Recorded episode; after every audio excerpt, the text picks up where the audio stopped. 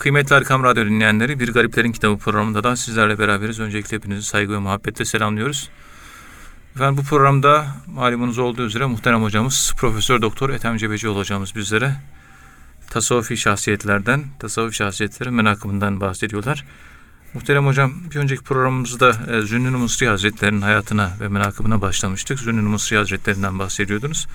Dilerseniz o kaldığımız yerden devam edebiliriz hocam. Evet. Buyurun efendim. Euzu billahi mineşşeytanirracim. Bismillahirrahmanirrahim. Elhamdülillahi rabbil alamin. Ve salatu ve selamu ala Resulina Muhammedin ve ala alihi ve sahbihi ecma'in ve bihi nesta'in. Evet, Zünnün-i Mısri'yi anlamak, anlamaya çalışmak. Kendisi e, kimya biliminde Evet. bir hayli eseri var. Kimya ile alakalı. Fizikle de alakalı olabilir. E, Tabi müspet bilimler diye bildiğimiz bu bilimlerde de mütebahhir olması e, düşündürücüdür. Evet. Zunnuna göre Mısır'ın Cize şehrinde vefat etti. Kahire yakınlarında. Zunnuna göre avam tabakasından birisi günah işlediği zaman havas tabakası da günah değil de gaflet haline düştüğü zaman tövbe eder. Evet. Kendisine Arif kimdir diye soru soruldu. Buradaydı gitti demiş. Evet. Arif kimdir? Cevap. Buradaydı gitti diye cevap vermiş. Hazırdı gayip oldu. Bununla Allah'ı tanıyan kişilerin her an manen ilerlemekte olduklarını ve uzun süre aynı hal üzere kalmadıklarını ifade etmiştir. Harika. Sürekli Yani- tekamül halinde. Soruyu sordun. Soruyu sormak 3 saniye. 3 saniye önceki Arif ile şimdiki Arif arasında fark var. Var. Ee, buradaydı ileri gitti Evet. manasında. Diğer bir rivayete göre bu soruya bulunan ve ayrı olan diye cevap verdiği söyleniliyor. Bu ifadesiyle Arif bedeniyle insanlar arasında yaşar. Cisimsel olarak, maddi olarak insanlarla beraber yaşar. Ama gönlü o insanlardan ayrı ve Allah'la birlikte. Dışı Allah insanlarla bulunan, içi de insanlardan ayrı olan, bulunan ve ayrı olan Arif budur. Evet. Hucuri'nin Keşfül Mahcup'ta anlattığına göre Nil nehrinde gezinti yapmak için bir tekneye binen Zünnün ve arkadaşları böyle giderken teknede bir başka teknede taşkınlık ve dine aykırı işler yapan bir grup görür. İçki içiyorlarmış. Arkadaşları Zünnun'a dediler ki Ey şeyh dua edin de bunların hepsi suya bassın Böylece onların şerri ve uğursuzluğu toplumdan uzak olsun demişler. Zünnün Müsli olur diyor, ellerini açıyor. Yüce Allah'ım bu insanlara dünyada hoş bir hayat nasip ettiğin gibi ahirette de hoş bir hayat bahşet diye dua etmiş. Beddua değil, hayır duada bulunuyor ya. Tabi şer duası yapmıyor. Evet. Arkadaşları şaşırır. Teknedekiler yaklaşıp içki içenler yaklaşıp o kayığın içerisinde Zünnün-ü Mısri'yi görün görmez ağlamaya başlamış tövbe etmişler. Dua yapmış, dua hemen kabul edilmiş. Evet. Öbürleri teknelerine yaklaştırıyorlar. Zünnün-ü Mısri'yi görüyorlar. Etkilenip o hallerine tövbe edip içkiyi bırakıyorlar. Zünnün diyor ki, Zünnün-ü Mısri, üç yolculuk yaptım. Bu yolculuklardan üç tane ilim getirdim. İlk yolculuğumdan getirdiğim ilmi hem avam kabul etti hem de havas kabul etti. Evet. İkinci yolculuğumdan getirdiğimi havas kabul etti, avam reddetti. Üçüncü ilmi ise hiç, kimse- kimsenin hiç kimse kabul, kabul etmedi, dediği nakledilir. Bak, Evet. Avam kabul ediyor. Havas kabul ediyor. Havas kabul ediyor, avam kabul etmiyor. Havas da kabul etmiyor, avam zaten kabul etmiyor. Evet. Üçüncü ilim bu. Bunun ilimde demek ki şey var. Bir derinleşme var. Derinleşim var. Zünnuna göre ünsün en aşağı derecesi kulun ateşin içine atılması fakat bu halin bile ünsiyet edip sevdiği kişiden onu uzaklaştırmamasıdır. Yani ateşe bile atılsa yine Allah'ı düşünür, Allah'la beraber olur, ateşe düşürüyorum diye Allah'tan ayrılmaz. Şikayet etmez. Hayır. Allah'la birliklerini korur. Evet. Ateş beni yakacak diye telaşeye düşmez. Allah da birliklerini koruma gayreti içerisinde. Evet. Onu devam ettirir. Zünnün-i Mısri diyor ki yemekle dolu midede hikmet durmaz diyor. Yani hikmet aç mide ile ortaya çıkar. Açlıkla ortaya çıkar diyerek az yem- yemeği tercih ettiği nakledilir. Ona göre sema ve musiki hakkın bir ilhamı olup kalpleri Allah'a yönlendirir. Musikiyi hak ile dinleyen kişi hakikate ulaşır. Musikiyi nefsiyle dinleyen kişi ise zındık ve günahkar olur. Ve bu şekilde e, Zünnün-i Mısri Hazretleri e, yani e, bir musikinin dinlenmesi şeriat açısından acaba ne kadar e, geçerliliği var? Bunu ortaya koyuyor. Ölçü, ölçü koyuyor ortaya. Ölçü, Yani tabii, ölçüsü, tabii. ölçüsünü koyuyor. Evet. Yani yani öyle musiki var ki dinleyen insanların efendim bundan ben la ilahe illallah sesi duyuyorum Evet. deyip kendinden geçen insanı gördük. Ama aynı musikiyi dinleyip de içki içen insan da gördük. Yani hakla dinleyen hakikate erişir, nefsiyle Evet. dinleyen zındık ve günahkar Öyle. olur diyor. Evet. Eserleri hakkında çeşitli bilgiler var. Zünnün-i Mısri eski Mısır hieroglif yazısını eski Mısır yazısını hem yazıyor yazabiliyordu hem de okuyabiliyordu. Evet. Bu çok önemli. Tıp, kimya, simya ve havas ilimleriyle meşgul olduğu öne sürülmüş ve bazı eserler onun tarafından yazıldığı ileri sürülmüştür. Bu da önemli bir konu. Evet. Mesela eserlerinden bir tanesi şu. El Kaside fi Atil Kerime. Kimya ilmine dair. Ve Süleymaniye Kütüphanesi'nde. Günümüze kadar gelmiş yani. Gelmiş. Evet. British Museum'da da bir nüshası Evet. var. Nusrası var. O da ilginç. Arif Hikmet'te de Medine'deki Arif Hikmet Kütüphanesi. Orada da e, bu bir nüshası var bu, bunun. Evet. Yani kimya ile alakalı eser yazmış yani. Evet. Bu kimya ile yazdığı El Kaside adlı eserini İzzettin El Cildeki şerh etmiştir. Eddurul Meknun fi şerhi kasideti Zinnun adıyla bu şerh de Süleymaniye Kütüphane- Kütüphanesi'nde mevcuttur. Evet. Ya bu bir doktora tezi falan çalışılabilir aslında. Evet. Ya burada sırf zikretmek değil de Tabii. Ama kimya ile alakalı olunca tasavvuftan nasıl çalıştırabiliriz? O problem var. Evet. Ama artık kimyacılar mı çalıştırır? Evet bir kimyacı bir ilahiyatçıyla birleşir. Ortak, Onun bir, ortak bir çalışma olabilir. Evet. İnterdisipliner bir çalışma halinde bu kimya ilmiyle alakalı eser ortaya konulabilir Olabilir. gibi düşünüyorum. Evet hocam. Bakın düşün bir tasavvuf erbabı kimya ile ilgili eser yazmış. Çok eski bir dönem yani. Bakın anasır erba diyoruz ya. Evet. Risale fi anasır selase. Üç unsur hakkında risale yazmış. Evet. Toprak, hava, su. Ve toprak, hava, ateş. Evet. Yine şeyle ilgili, simya ile ilgili bir eser yazmış. Risale fi havası iksir. Yine Risale fi tedbiril haceril kerim. Değerli taşları e, kullanma, yönetme bilimiyle ilgili bir risale yazmış. Evet. Değerli taşlarla ilgili, madenlerle alakalı bir kitap. Bu da Süleymaniye'de.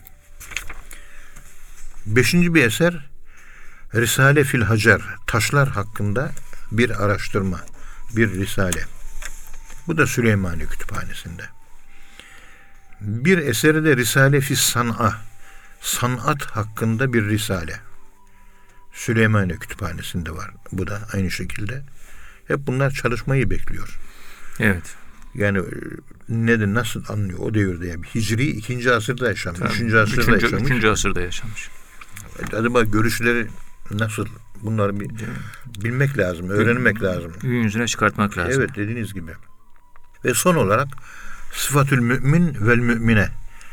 Bu da Zahiriye kütüphanesinde olan e, bir kitap. Ancak bu kitap çalışılmış elhamdülillah. Çünkü diğer eserler fizik kimya ile alakalı, Evet. e, simya ile alakalı bir ilahiyatçının çalışması zor. Ortak çalışma gözüküyor. olabilir. Artık yani. ortak çalışma olabilir. Evet. Ama bu Sıfatül Mümini vel Mümine inanan kadın ve inanan erkeğin Hı hı. e, özelliği adlı eseri e, Remzi Saadettin Dımaşkıye tarafından bu yayınlanmıştır. Edisyon kritik halinde. Evet. Ya. Ve Zünnun-ı Mısri'ye ayrıca El Mücerrebat yani tecrübeler yani bu kimyasal deneyler manasında bir eser. Kitabul Acayip acayip konular hakkında bir kitap yazmış. Bir de Risale fi Zikri Mebahisi Salihin Menakıbi Salihin salihlerin menkıbelerini zikir anma konusunda bir risalesi var. Dua risalesi var. Risale fi Hikmetül Uzma ve Sanatül Mübareke adlı eserleri var. Yani yaklaşık ona izafe edilen 10-11 tane kadar eseri var. Evet. Yani Epey de eser vermiş yani. dikkat edin fizik kimya alanında bir eser vermesi e, dikkate değer. Evet. Zünnü Mısri'nin sözleri ve menkıbeleri hakkında Muhiddin İbn Arabi Kevkeb-i Durri fi Menakıbi Zünnü Mısri adlı eserinde Zünnü Mısri Hazretleri'nin menkıbelerini ve sözlerini nakletmiş. Yani Muhiddin Arabi Hazretleri'nin dikkatini çekmiş. İbn Arabi'nin Zünün Mısri ile alakalı Tabii. şey var. Eseri var. eseri var yani. Ve bu eser e, özellikle bu yani e, Niyazi Mısır ile ilgili eser Fransızcadan Türkçe'ye Ali Vasu Kurt Bey tarafından tercüme edilmiş. Şeyhül Ekber'in kaleminden bir sufinin portresi Zünnün-ü Mısri İstanbul 2005'te basılmış. Evet. Bu da diğeri bir eser. Ee, okunması lazım. Yani Muddin Arabi Hazretleri bir biyografi eseri yazıyor. Yani Mısri Zünün Hazretleri'nin hayatına önemli. ele alıyor orada. Celaleddin Suyuti Esrül Meknun fi Menakibi Zünnun adlı onun da böyle bir eseri var. Ve bu da Ebu Dayf El Medeni Zünnun El Mısri vel Edebi Sufi adlı e, bir kitap başlığı halinde yayınlanmıştır. Abdülhalim Mahmud Evet. El Alimül Abid El Arifi Billah Zünnün Mısri diye bir kitabı var. Cevat Nurbahş'ın Nurbahşiye tarekatından şeyhtir mübarek. Zünnün Mısri Ez Meşahir Danışmendan ve Sufiyan Mısır adlı Farsça eser Zünnün Mısri'yi anlatıyor. Cevat Nurbahş tarafından yazılmış. Londra'da 1999'da basılmış. Mahmud El-Hindi Zünnün El-Mısri Et-Tefsirul İrfani lil Kur'anil Kerim adlı eserleri e, Muzünnün Mısri'yi anlatan eserler olarak e, görülmektedir. Yani burada önemli olan husus, dikkat çeken husus, Zünnün Mısri'nin çağında yeni fikirler getirmeye ve sıçramalar yapmaya muvaffak olduğu ve hikmete hizmet ettiği Evet. onu görüyoruz. Bir de müsbet bilimlerde yani fizik, kimya, maden bilimi, simya e, bu gibi konularda da şu metallurji falan diyorlar işte. Evet. E, bu konularda eserler vermesi dikkat çekiyor. İbn Arabi bile etkilemiş yani öyle bir. E, yani. İbn Arabi etkilenmiş Evet. ve bununla ilgili eserler yazmış. Bu da e, dikkat çekici bir husus olarak e, gözler önüne serebiliriz. Evet hocam. Bir de Zünnun Mısri Hazretleri'nin bu hikmet sözlerinden bazı sözler paylaşabilir misiniz hocam? Evet efendim. Zünnün Mısri Hazretleri tasavvufta emsalinden üstündü. Evet. İlim sahibiydi, edepliydi, hal sahibiydi. Ya vera üzere İslam'ı yaşardı. Takvanın üstünde vera üzere İslam'ı yaşardı.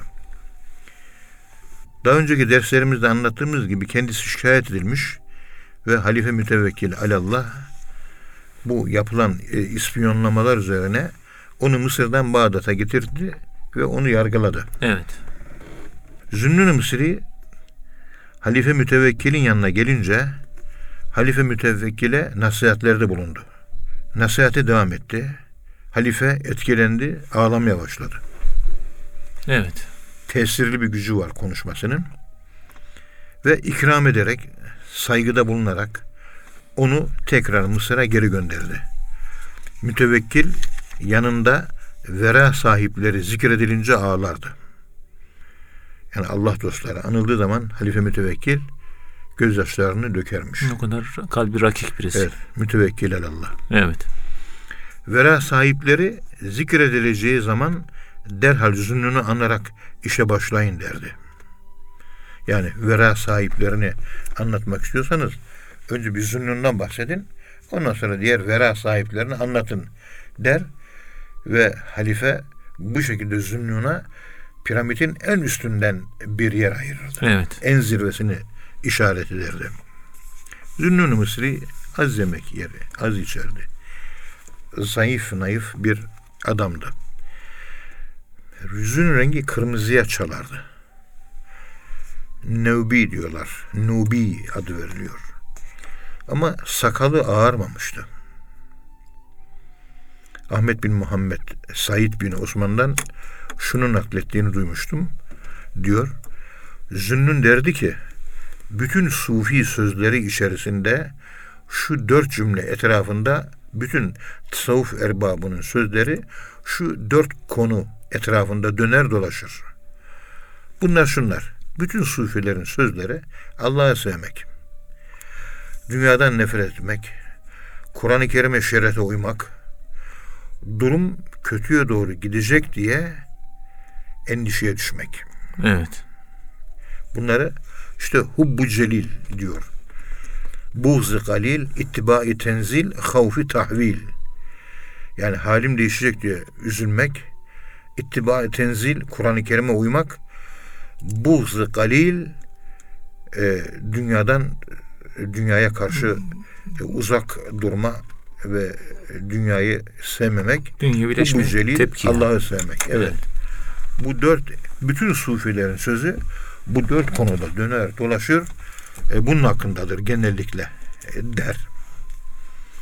Tabi tasavvuf erbabı dünyaya yaklaşımı her zaman söylediğim gibi kalınacak bir yer değil. Gidilecek bir yer olduğu için gidilecekmiş gibi yaşanması lazım. Evet. Daha önce anlatmıştım ben e, burada e, derslerde. Osmanlı döneminde iki üç katlı bina pek yapılmazdı. Tek katlı yapılırdı. Peygamberimiz üç dört katlı bina yapanlara selamını kesmişti. Evet. Dünyaya düşkünlüğün alameti yüksek binalar Yüksek binalar. oluyormuş. Ve Osmanlı dönemini, Selçuklu dönemini biliyoruz. Binalar toprak kerpiçten yapılır. Ama İngilizlerin eski evlerine bakıyorsunuz sağlam pişmiş tuğlalardan yapılıyor. 10 bin sene geçse de yıkılmaz. Evet. Bizim yapılan evlerimiz Turgut Cansever mimar beş tane kıymetli eser bırakmış ahirete intikal etmiştir. Onun ifade ettiği gibi topraktan yapılan bir ev en fazla 80 ila 120 sene ayakta kalır. Ondan sonra yıkılmaya tutar. Evet. Yani bir ev yapacağımız zaman o içinde oturan insanın yaklaşık yaşayacağı kadar dayanabilecek ev yapılıyor. Daha fazla yok. Avrupa'ya mesela Amsterdam'a gittiğimde orada e, kanallar var biliyorsunuz. Meşhur Amsterdam. Evet. Dam. Kanal. Dam. Amsterdam. Rotterdam. Hep kanal bunlar. Kanal. Böyle kayıkla bir gezinti yaptırıyorlar. 150-200 kişilik büyük kayıklar. Bir bina var. 1835 diyor. Bakıyorsun 1634 diyor. Evet. Sabah sağlam duruyor. ö- özel tuğlalardan yapılmış ölümlü bir insanın hiç ölmeyecekmiş gibi bina yapması kendi şuur altında bir konflikt, bir çatışmaya yol açıyor. Evet. Turgut Cansever buna işaret ediyor. Halbuki sen bu kainata, bu dünyaya bir uyumun olması lazım. 80 sene mi yaşıyorsun? Evin 80 senelik olmalı. Bin yıllık dayanacak ev yaparsan, 2000 yıllık dayanacak ev yaparsan insan kendini ebedi yaşayacakmış, ölmeyecekmiş gibi şuur altında bir yapılanmaya uğradığını görür. Hiç ölmeyeceğim duygusu uyandırır o sağlam ve büyük evler. Ahireti unutturuyor yani bunlara. Te- O da ahireti unutturuyor. Evet, evet. Dünyaya yaklaştırıyor. Dünyaya yaklaştırıyor. İşte Peygamberimiz sallallahu aleyhi ve sellem Efendimizin o üç katlı dört katlı ev yapan sahabeye selamı kesmesi onun sekülerleşmesine karşı konmuş bir tavır olarak değerlendirmeyi ben e, yani yorumuma göre buna dikkat etmek lazım ama bu devirde mümkün değil. Ben oturduğum apartmanın beşinci katındayım ben şimdi. Bir apartmanın beşinci katında bir dairede oturmak durumunda olan ben bu kerpiçten ve topraktan evde oturmanın nasıl bir şey olduğunu anlatma mümkün değil hakikatinden ama küçüklükte 20 yaşına kadar evlenene kadar Osmanlı dönemine kalan eski Ankara evlerinde toprak evlerde oturduk. Evet. He, ona dayanarak konuşabiliyorum. Ve toprak evlerde hayat var. Ev soluk alıyor. Ev canlı. Toprak olduğu için. Ama tuğla olduğu için ve e, beton olduğu için bu evler ruhsuz ve cansız. Evet. Sağlık açısından da. Sağlık açısından da son derece mahsurlu. Bilim adamları da bunu böyle söylüyorlar. Evet. Dolayısıyla Osmanlı dedelerimizin, Selçuklu dedelerimizin İslam kültür mirası olarak Müslümanların yaptıkları evler insan uyumlu. Evet. Halbuki şimdi yapılan bu evler 500-600 yıllık dayanacak şekilde yapılıyor. İnsan uyumlu değil. Değil. İnsan uyumlu olmaması da insanın tabiatla, kainatla ve dünyayla barış içerisinde yaşamadığını gösteriyor. Evet. İşte burada Zünnün Mısırı Hazretleri'nin dünyadan nefret etmek deyince oturduğumuz evden başlayacağız. Evet hocam. Öyle makam mevki düşkünlüğü yok. Efendim söyleyeyim fazla rızık kazanmak, köşeyi dönmek yok. Bugünkü vahşi kapitalizme göre simülasyona uğramış, e, biçimlenmiş kafa yapısıyla bu dünyayı e, ikinci plana atma veya reddetme veya da layık olduğu kadar değer vermenin sufiler tarafından yorumlanışını modern zihin anlayamıyor. Anlayamıyor. Anlaması da mümkün değil. Evet. Zünnün şöyle bir ifadesi var. Aziz ve celil olan Allah'ı seven ve Allah'a aşık olanın alametleri Allah sevgilisine sallallahu aleyhi ve selleme ahlakında, yaptığı davranışlarında, verdiği emirlerinde Evet. ve sünnetlerinde tabi olmaktır. Yani sen kalktın karşıma geldin. Ben Allah'ı seviyorum. Ben de senin gerçekten Allah'ı sevip sevmediğinin efendim söyleyeyim ispatı neyle mümkün olur? Standart. Allah sevmenin Allah sevmeye bir standart koymuş burada. Zünnümüzde neymiş o standartlar? Peygamberimiz sallallahu aleyhi ve sellem ahlakını ahlakını benzeteceksin. Davranışlarına onun davra- davranışlarını onun davranışına benzeteceksin.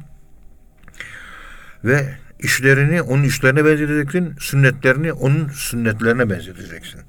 Yani Allah'ı sevecekseniz en ideal Hmm. sevgi, en ideal Allah'ı seven kişi peygamberimizdir. O halde Allah'ı seven bir insan olmak istiyorsanız peygamberi örnek alın. Peygamberimiz Allah'ı sevince yaşadığı bir hayat var değil mi? Allah'ın seveceği şekilde bir hayat var. Siz de o hayatı yaşamanız gerekir. Allah'ı sevdiğinizin alameti. Allah'ı sevmenin standartları. Daha önce tasavvufun tarifini yaparken ben söylemiştim. Hep ben ben diye kullanıyorum. Bu da yanlış Estağfurullah, estağfurullah, aslında. estağfurullah hocam. Kur'an-ı Kerim'i kendi anladığımız gibi değil. İslam'ı kendi anladığımız gibi değil. Peygamberimizin anladığı gibi yaşamaya tasavvuf denilir. Peygamberimiz gibi anlayacağız ve onun gibi de yaşayacağız. İşte o zaman tasavvuf oluyor. Yoksa tasavvuf olmuyor. Olmuyor. Bunu da iyi düşünmek lazım. Tasavvuf, Kur'an-ı Kerim'i kendi anladığımız gibi kendi kafamıza göre yaşamak değil, peygamberimizin anladığı gibi anlamak, peygamberimizin yaşadığı gibi yaşamak. Tasavvuf bundan ibarettir. İşte Zünnün-i bunu anlatmaya çalışıyor. Ve Evet. en tasavvufun tarifleri arasında en doğru olanı bana göre budur. Evet. Peygamberimizin yaşadığı hayatı yaşarsanız siz Allah'ı seviyorsunuz demektir. Yoksa Onun hayatını yaşıyorsanız Allah'a kul olduğunu demektir. Onun yaşadığı hayatı yaşıyorsanız inni cailun fil ardı halife. Halifelik sırrına ermişsiniz demektir. Bütün mesele kendimizi peygamberimize benzetmeye çalışmak. Kur'an-ı Kerim'in 58 tane ayet kerimesinde bu konuda uyarı var. Allah Kur'an-ı Kerim'de Peygamberimiz sallallahu aleyhi ve sellem Efendimizin karizmasını ayetlerle çok yukarılara çıkartmıştır. Çok üstlere çıkarmıştır. Ve en üst seviyededir. Yani Allah'ın gözünde Peygamberimiz daha üzerinde üstün insan yok. Evet. Peygamberlerin de en sonuncusu ve en üstün olmuş oluyor. Ve 58 ayet-i kerimede peygamber nasıl Kur'an'ı yaşadıysa ona tabi olun, onun yaşadığı gibi yaşayın. Her zaman bunu söylemeye gayret ediyorum. evet. Kur'an-ı Kerim ben okudum, peygamberimiz de okuyor. Ben mi iyi anlarım, o mu iyi anlar? Hazreti Peygamber tabii Ama çağımızda abuk sabuk fikirli insanlar var böyle, modernistler var. Ben diyor peygamberimiz zamanında fizik, kimya, astronomi falan yoktu. Dolayısıyla ben peygamberimizden daha iyi anlarım Haşa. diye ileri süren densizler var maalesef. Evet. Kendini bilmeyenler var. Maalesef. Peki en iyi yaşayan Kur'an-ı Kerim'i peygamberimiz mi yoksa onun dışında birisi mi diye sorsak yine İslam'ı en iyi yaşayan peygamberimizdir. Kelimesinden başka söylenecek bir söz yoktur.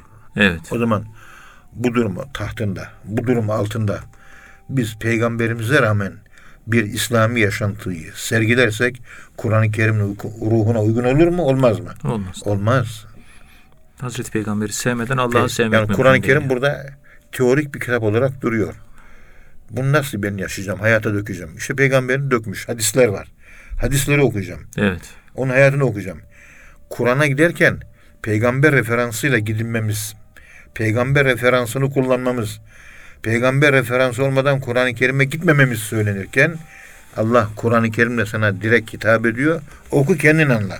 Peygamberi bile aradan kaldır diyen sapık ve üstü örtülü münafık ifadeleri de e, nazara dikkate sermek ve göz önüne vermek isterim. Evet. Yani Sünnü Mısır diyor ki Peygamber Efendimiz'i sevmeden Allah'ı sevmek mümkün değil. İn kuntum tuhibbunallaha fettebi'uni yuhibbukumullah. Evet. Ayet açık. Ayet daha bir şey yok. Tabii. Bir de Peygamber Efendimiz ayet-i kerimelere göre sevilmesi farzdır. Farz. Yani. Evet. Efendim Zünnun-ı Mısri'ye sordular.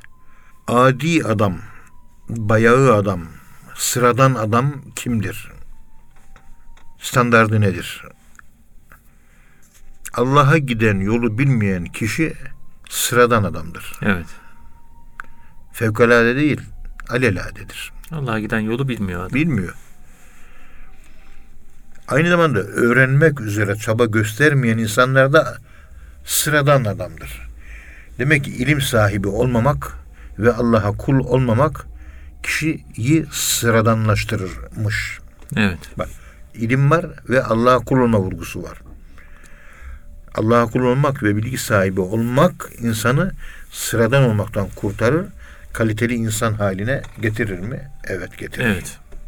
O çaba olması lazım Evet. mutlaka. Evet. Yusuf bin Hüseyin diyor ki bir gün Zünnün Mısri'nin sohbetine gittim diyor. Allah dostlarından Salim Maribi de Zünnün Mısri'nin sohbetindeydi. Evet. Salim Zünnün Mısri'ye bir soru sordu. Ey Zünnün tövbe edip nefsini ıslah etmene sebep hangi olay oldu? Evet. Yani bu maneviyat yoluna sen nasıl girdin? Nasıl girdin? diye sordu. Zünnün Mısri çok acayip, çok. Anlatsam dinlemeye takat getiremezsin dedi. Salim dedi ki, ibadet ettiğin Allah'a yemin ederek söylüyorum. Ne olursun bize bu tasavvufi yola, manevi yola, takva yoluna Nasıl girdin anlat. nasıl girdin bir anlat dedi. Bunun üzerine Zünnün Mısır'ı anlatmaya başladı. Bir defasında bir kasabaya gitmek üzere Mısır'dan ayrıldım. Çölde yolculuk yaparken bir yerde uyuyup kalmışım. Gözlerimi açtım. Baktım ki altında uyku uyuduğum ağaçta bulunan bir yuvadan kör bir tarla kuşunun yere düştüğünü gördüm. Evet. Gözü görmeyen bir tarla kuşu ağaçtan yere düşmüş. Kuş düşer düşmez yer yarıldı. İçinden biri susam, diğeri su dolu iki kavanoz çıktı. Kuş gözleri görmüyor ama bu kavanozdaki darıyı yemeye başladı. Öbür kavanozdan da su içmeye başladı. Allah rızıkları taksim etmiştir. Nerede olursanız olur rızık ayağınıza gelir. İşte yaşayarak gözlerimle bu hakikati görünce bu gördüğüm ders olarak bana kafidir dedim. Evet. Ve hallerime, yanlışlıklarıma, hatalarıma kusur tövbe ettim. Tövbem kabul edilene kadar o cömert olan, kerim olan Allah'ın kapısından da bir daha ayrılmadım. Şimdi şöyle bir durum var burada. E, Bir kendi hayatını anlatıyor. Bana ilginç geliyor da onun için söylemek istiyorum. Buyurun efendim. Hidayet psikolojisi üzerinde din psikolojistleri bir hayli çalışmalar yapıyorlar. E, lisans, yüksek lisans, doktora tezleri ve e, makaleler hazırlıyorlar. Bizim tasavvuf alanında da böyle bir doktora tez konusu olarak gerek günümüzde gerek geçmişte yaşamış sufilerin böyle maneviyat yoluna dönüşümünü hangi olay nedeniyle hangi referans üzerinden olmuş hepsini böyle okuyup hayatlarını yani sıradan bir hayat yaşıyor yani takva yok normal bir Müslüman süper Müslüman sıçraması yapmış. Bu sıçramayı sağlayan nedir? Dönüşüm neden oldu ya? Dönüşümün arka planındaki olay ne? Evet. Onu bulmak doktora tezinde yaptırırsak iyi olur. Evet. Ondan sonra o sıçrama yaptıran olayın niteliği üzerinde değerlendirme yapmak. Şu olay üzerinde etkilendi ve manevi yola döndü, tövbe etti, dindar bir insan haline geldi. Tamam. Peki o olay nedir? İnsan üzerine nasıl bir etki bırakabilir? Ve bu zat üzerinde de hangi etkiyi bırakmıştır? Evet. Bak burada yer yarıldı. İçinden bir kavanoz çıktı ve iki kavanoz. Kavanozun birinde darı vardı. Birinde su vardı. O kör kuş ondan yedi. Öbür bir kavanozdan geliyor. Öbür kavanozdan da su içti. Diyoruz. Evet. Bunu gören her insan bundan etkilenip tövbe edip de maneviyatına yönelir mi sana göre? Yok. Yönelmeyebilir evet. Herkesin fitili bir yerden tutuşur. Evet. Herkes aynı yerden alev almaz. Ya bu mucize gibi olayı görsü görüp de görmemiş gibi kös kös giden yığınlar insan, pek çok insan yok mu aramızda? Var. Var. Kıymetini bilmiyorlar. Evet. Bunları hep düşünmemiz lazım. İşte bu hidayet psikolojisinin tasavvufla kesişmiş olduğu o noktada acaba biz insanların hidayete ermeleri konusunda kullandığımız tasavvufi kavramlar, terimler, bunların sembollerle, fenomenlerle, olaylarla bağlantılarını tespit edip yorumlamasını yaparsak insanlar ister istemez etkilenecektir bundan. Evet. Olay okuma bilimi. Olayı okuyorsunuz, bakıyorsunuz. Her şey yerinde. Hiçbir şey yanlış değil. Kar, kar, karma karışık bir hayat. Her şey birbirine girmiş. Karma karışık. Entropi var. Kargaşa var. Kaos var yani. Evet. Bu kargaşa, entropi, bu kuantum içerisinde çok gizli bir öz var. Ve hakikati ifade ediyor. İşte bu bizi Allah'a götürecek olan olaylardaki ve eşyadaki özü, merkezi yakalayabilmek hepimizi hidayet açısından, Allah'a yöneliş açısından e, bize bir faydası olmaz mı? Ve bizi yönlendirmez mi? Olur. Ve bu şekilde herkesin doğru yola gelmesinin arka planında e, böyle bir takım olaylar var. Mesela benim Evet. böyle bir rüyam olmuştu. Rüya. Kendim yani kendi adıma konuşuyorum. Yani maneviyat yolunda ben nasıl yöneldim. Benimki bir rüya ile oldu. Rahmetlik Bediüzzaman Hazretleri o zaman Risale-i Nur okuyorduk. Ee, Allah rahmet eylesin. Ee, Sayit hocamız vardı. Özdemir, Sayit Özdemir Evet. hocamız. Allah rahmet eylesin. Onun böyle Risale-i Nur dersleri vardı. Direkli Camisi'nde.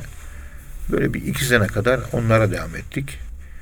Ve daha sonra sohbetler, kitaplar okuyoruz. 1966'lı 70'li yıllar. Ta o zamanlar. Bediüzzaman Hazretleri öleli daha 6 sene olmuş. Evet. O yıllarda. Bir gün baktım böyle mübarek Bediüzzaman Hazretleri bir at arabası. Ben de at arabasının arkasındayım. Bediüzzaman Hazretleri de atları sürüyor. Ulucanlar Caddesi'nden geçiyoruz. Mevlevi tarikatının mezarlığı var. Onun, oradan geçtik gittik. Derken böyle bir bahçeli bir ev bir terası var. Merdivenle çıkılıyor. Evet. Güneş yeni doğuyor. Ortalık serin. Kuşlar ötüşüyor. Bediüzzaman merdiveni çıktı. Ben de çıktım. Baktım bir masa. Masanın üzerinde 50 çeşit yemek var. O kadar çok. Her türlü kahvaltı çeşidi var. Güneş de işte Hüseyin Gazi Dağı'nın tepesinden doğuyor. Ankara'da doğu biliyorsunuz Hüseyin Gazi Dağı. Evet. evet. Böyle oturduk işte elini öp yavrum elini öptüm. Oturduk o da kucaklaştı orada zayıf bir zat var. Kimse bilemiyorum tabi. Güzel bir kahvaltı yaptık. Kahvaltıdan sonra dua yapıldı. Bediüzzaman Hazretleri kucakladı ayrıldılar. O ayrılınca ben de ayrıldım. Evet. Oğlum sen niye geliyorsun dedi. Efendim yemeğimizi yedik karnımızı doyurduk. Gitmiyor muyuz? Hayır dedi sen burada kalacaksın. Tekrar yukarı çıktık. Sami Efendi Hazretlerine dedi ki bu bizim evladımızdır. Sana emanet ediyoruz. Bundan sonra bu çocuk senindir. Elini öp bakayım dedi bana. Sami Efendi Hazretleri'nin elini öptüm. Böyle bir feyiz, rahatlama hissettim. Ve Bediüzzaman Hazretleri gitti. Sofranın başında Sami Efendi Hazretleri ile kala kaldım. Ve o gündür, bugündür hala o sofrada kalmaya devam ediyorum. Kalmaya devam etmeye çalışıyorum. Estağfurullah. hocam. İşte buradan hareketle benim tasavvuf yoluna yönelişim bundan yaklaşık 43 sene önce, yarım asır önce böyle oldu. Bunun ilmi olarak değeri ne olabilir? Bunun psikolojik değeri nedir? Antropolojik değeri nedir? Hidayet psikolojisinde bu gibi yaşanan olaylar, fenomenler, rüyalar, bir takım ibretler, düşünceler, ışığın doğması, kalpte hidayet ışığının yanması. Bunları nerelere oturtabiliriz? Bunlar neyin, bunlar neyin ifadesidir? Bunların bir çalışılması lazım. Her sufinin başında hayatından bu tür olaylar geçmiştir. İşte bu e, Zünnün Hazretleri kör bir kuş ağaçtan düştü. Yer yarıldı. Bir kavanoz su, bir kavanoz darı çıktı. O darıdan yedi, sudan da içti. Bunu gördü, etkilendi ve maneviyat yoluna döndü. Bunun değerlendirmesini nasıl yapacağız? Evet. Bir kere Zünnü Mısri iyi bir gözlemci. İki, gözlemci olmanın neticesinde gözlediği şeyi de okuyabiliyor. Okuduğun alameti kendine ders çıkartıyor. Ve ders çıkardığınca da çıkarttığı ders kendisini dönüştürüyor. Hayatında dönüşüm oluyor. ya. Hayatında bir dönüşüm yaşanıyor. Evet. böyle konversiyon, hidayete erme, ondan sonra günahlardan tövbe etme, nefsi emmareden levamiye yükselme gibi artık pek çok konular burada gündeme geliyor ve tövbe ettim diyor. Günahlarıma karşı. Evet hocam. Zünnün Misri en son olarak şu ifadeleri kullanıyor.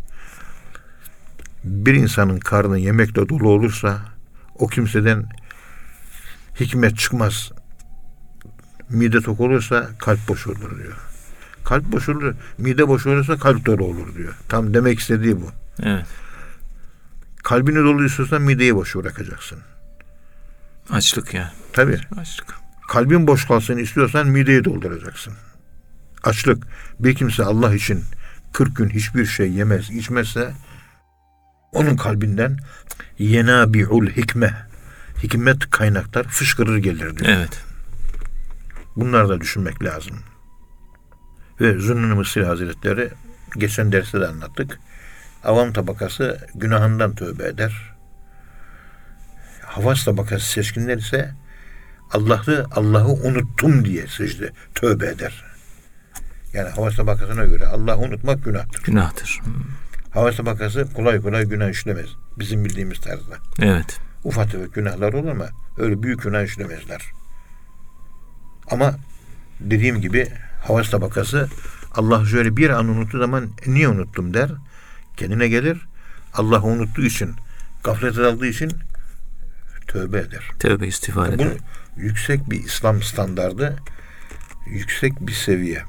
Bu seviyeyi tabi yakalayabilmek benim şahsi kanaatime göre ve büyüklerimizin de ifade ettiğine göre bu seviye yakalamak helal lokma yemekle alakalı. Evet. Devrimizde bu banka kartları bilmem neler hepimizin yolu bankaya düşüyor mu? Düşüyor. Boğazımızdan geçen lokmalarda bu bankayla muamele yapılmış paraların bir katkısı var mı? Var. E bu katkı olmaya devam ettiği müddet içerisinde haramla beslenen vücuttan hikmet Çıkmıyor. çıkmıyor. Hikmet başakları boy vermiyor. Önce bir helal lokma. Önce bir helal. Eğer onu yakalayabilirseniz artık ona bağlı olarak kalpten hikmet pınarları fışkırır ve hikmet suyu fışkırır. Ondan siz istifade ettiğiniz gibi diğer insanlar da istifade eder. Buna herhalde iyi bir dikkat etmek lazım. Evet. Çünkü rahmetli Musa Efendi Hazretleri derdi ki çocuğuna efendime söyleyeyim helal lokma yedir sokağa bırak. Yani bozulur gibi olsa da sonunda düzelir Yine, yine, merkeze gelir. yine merkeze Korkmayın. gelir. Helal lokmanın bu faydası var. Evet. Şimdi bir gün şeye soru soruyorlar. Allah dostlarından bir tanesine. Osman hocamız da bunu çok sık örnek olarak verir. Hoşuma gider benim bu. Efendim birinci safta mı namaz kılmak iyi, ikinci safta mı namaz kılmak iyi? Hocaya yakın olmak mı iyi, hocaya uzak olmak mı iyi? Bu soruyu sorayan bir kimseye Allah dostu diyor ki sen diyor sen helal lokma ye diyor. Yedik. Evet. Helal lokma yedikten sonra birinci safta kılmışsın, beşinci safta kılmışsın fark etmez diyor. Yediğin lokma helal olsun. Saf, hangi saf? O Evet. önemli değil diyor.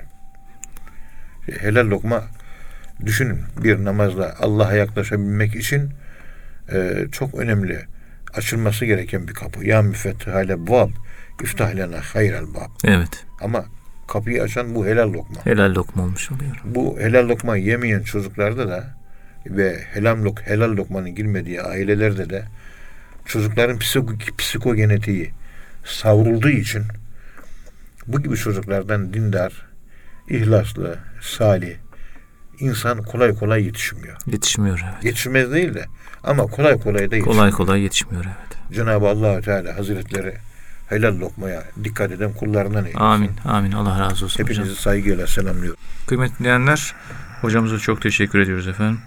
Efendim bir programın daha sonuna geldik. Bir sonraki programda tekrar buluşmak ümidiyle hepinizi Allah'a emanet ediyoruz. Hoşçakalın efendim.